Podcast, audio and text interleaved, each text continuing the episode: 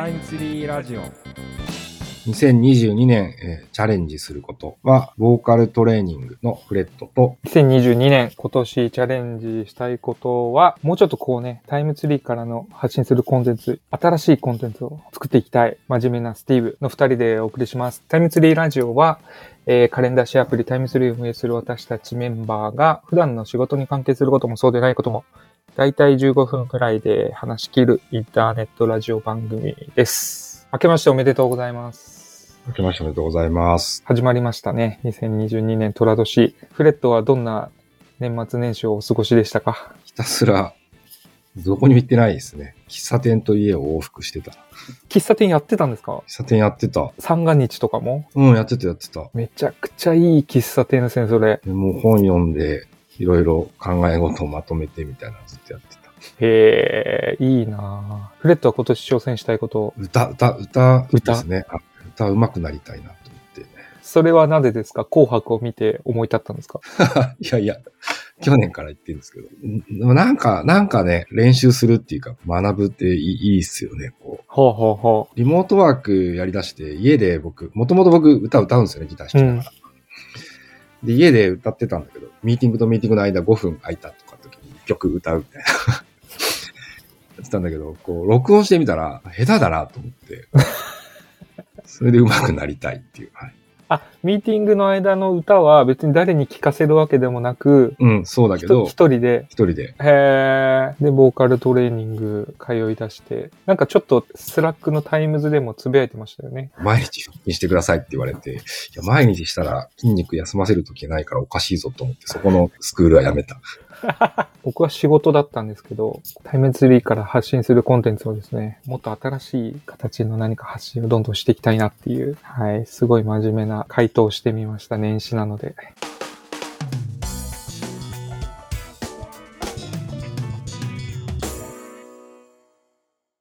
で、今日のテーマなんですけど、冒頭にこう挑戦みたいな話をしたんですが、今年の目標とか抱負みたいな話じゃなくて、去年1年学んだことを話してみたいなと思ってます。で、なんかこうね、ツイッターとかも見てると、まあ、他の人の批判ではないんですけど、世の中の人たちって、こう、年末、年始にね、今年の目標とかってこう立てるの好きじゃないですか。でもあの今年はこれやるぞみたいなのを、まあその後もウォッチしてはないんですけど、それを実際振り返って達成できたかみたいなことやってる人って意外といないんじゃないか。どうですかフレッもうでもね、これ、お正月に神社でこト。はい。う、ね、パンパンって柏で打つのって、あれ、なぜ打たなきゃいけないかってないじゃないですか。はい。あお正月らしさを演出するためっていう、もう多分ね、目標そうですよ。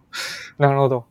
儀ちょっと儀式、式、儀式めいたところがある。年始に、よっしゃ、これやるぞみたいな目標を立てるっていう行為自体が意味あると。うん、と思う。トラッキングしなくてもいいんじゃないかなるほど。で、僕、今相当意地悪なちょっと視点で見ちゃってたんです。でもなんか本当にね、その目標がどうだったのかみたいなところって、実はあまりこう、話題にされなかったりするんですけど。なので僕は、なんか年始にこう、ドーンと目標を立てるっていうよりも、その前の年でどういう学びがあったのかっていうのを振り返る方が好きというか、な。うんうん。こう大事に思っていて。なので今日のテーマは去年1年、まあ2021年で仕事を通してね、学んだことっていうのを、えー、割かし真面目に、ちょっとフレットにも聞きつつ話してみたいなと思ってます。でですね、このテーマはまあ、いつものごとく、こう、直前にフレットに振ってですね、なんか話したいっていうのを送ったらですね、あのメモを送ってくれて、すぐ。このメモってな、フレットな、何ですか？この即興で書いてくれたんですか？あの、毎日日記書いてるんですよね。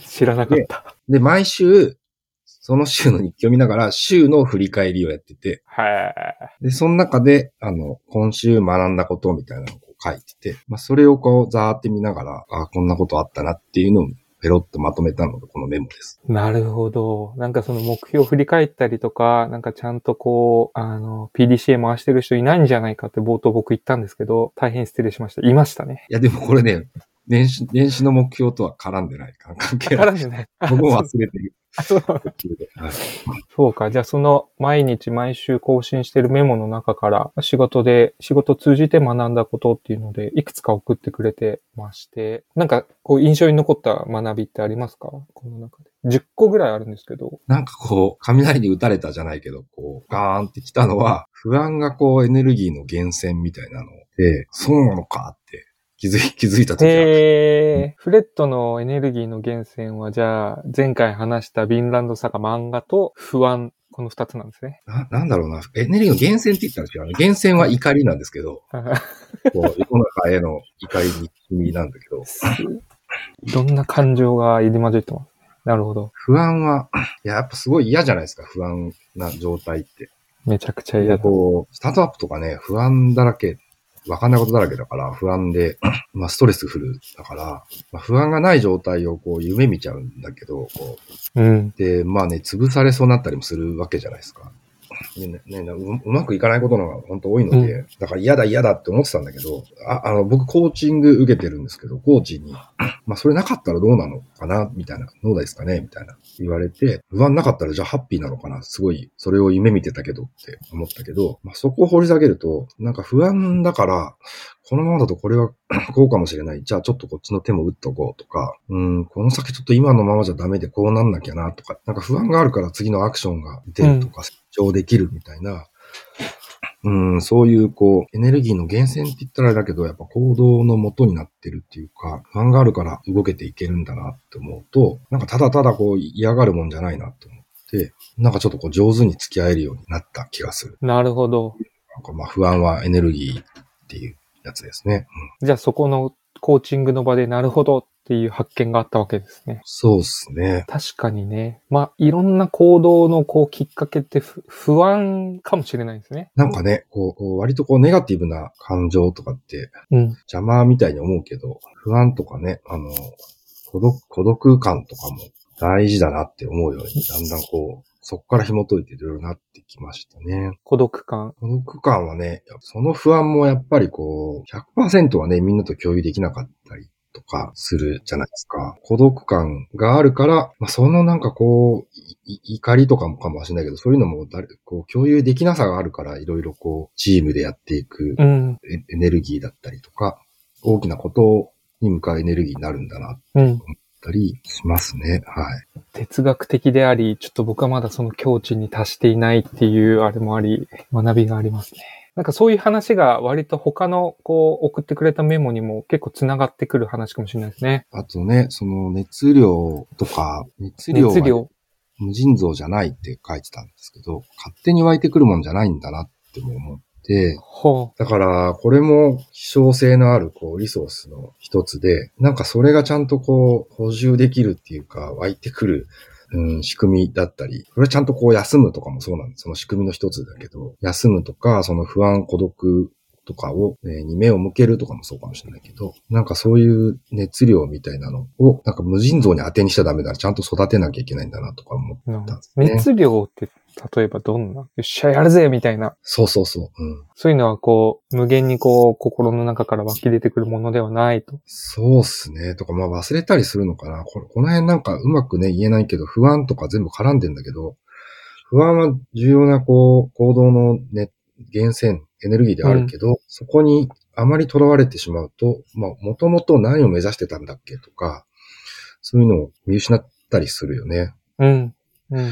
なんかこう、うまく言えないけど、トライアングルがあるみたいな気がするな。その不安と、なんです、怒りと、なんかこなんかそういうのね、うん。う、熱量と、面白いですすね。で、その熱量のところのメモに、市場を捨てるって書いてあるんですけど、私欲を捨てるって書いてある。強く、強く市場みたいな。こはいれはでも本当全部そうですね。自分が成うん功したいからとか、自分が目立ちたいからみたいなことは捨て、そうですね。うん。まあこれはその、他のとこにも書いてる、こう、リーダーシップみたいなこととか、にも絡むけど、なんか、結局自分だけのためにこう、頑張り続けるとか無理だな。こう、その熱量を別に僕自分のためにだけに使うわけじゃなくて、うん。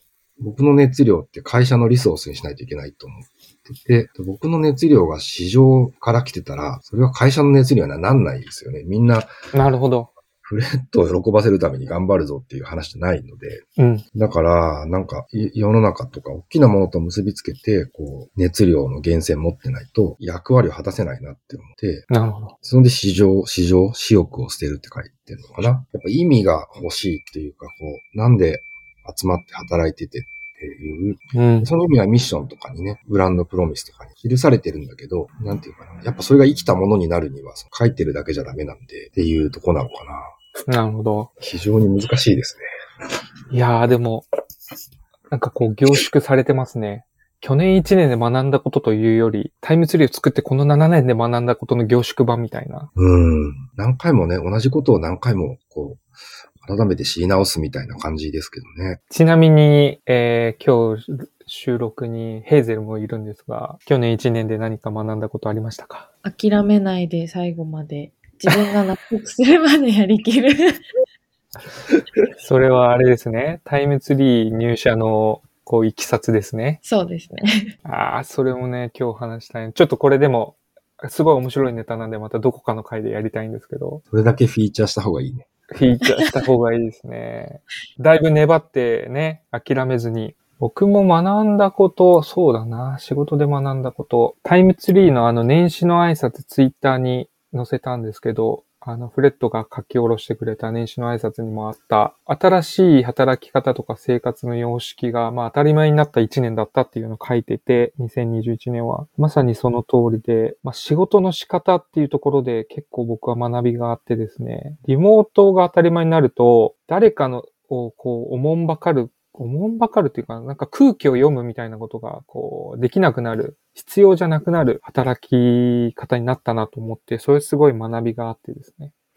まあ、オフィスでこう、顔を向かい合わせていたときは、なんかちょっと今日忙しそうだなとか、まあ、今日はちょっとこう、調子悪そうだなみたいな分かったんですけど、今それ全然伝わらないじゃない。だからその空気読み力みたいなものがですね、発揮できない。かつこう、発揮しなくてもよかったんだなっていう学びがですね、実は去年1年ありましたね。わかんないもんね。様子はね。うん。そう。わかんないものはもうしょうがないと。わかんないものを無理してこう、わかろうとしなくてもいいんだなっていうですね。非常に抽象的な話なんですけど。でもなんかその存在感の示し方みたいなのがじ重要ですよね。それぞれのこう、うん。まあ、スラックでランチ行ってきますって言うとかもそうだけど、そうですね。だから、空気を今までこう、読む側が結構ね、あの、大事だったんですけど、これからこう、読ませる側というか、空気を読んでもらいたい側の発信とか何か存在感の示し方みたいなのは大事になってくるんだなっていう感じですかね。だからそれが結構これからの働き方の結構スタンダードになるんじゃないかなっていう。なんか、ね、難しいあの、オビ、オビ oVice oVice とか、はい。なんかメタバースみたいなのとかでもね、全部それぞれ、あの、プレゼンスの表現の仕方ってこう、新しくなってくると思うんですけど、スラックもなんか全部書きゃいいって話でもなくて、書いた、書いた方がいいこともあるけどね。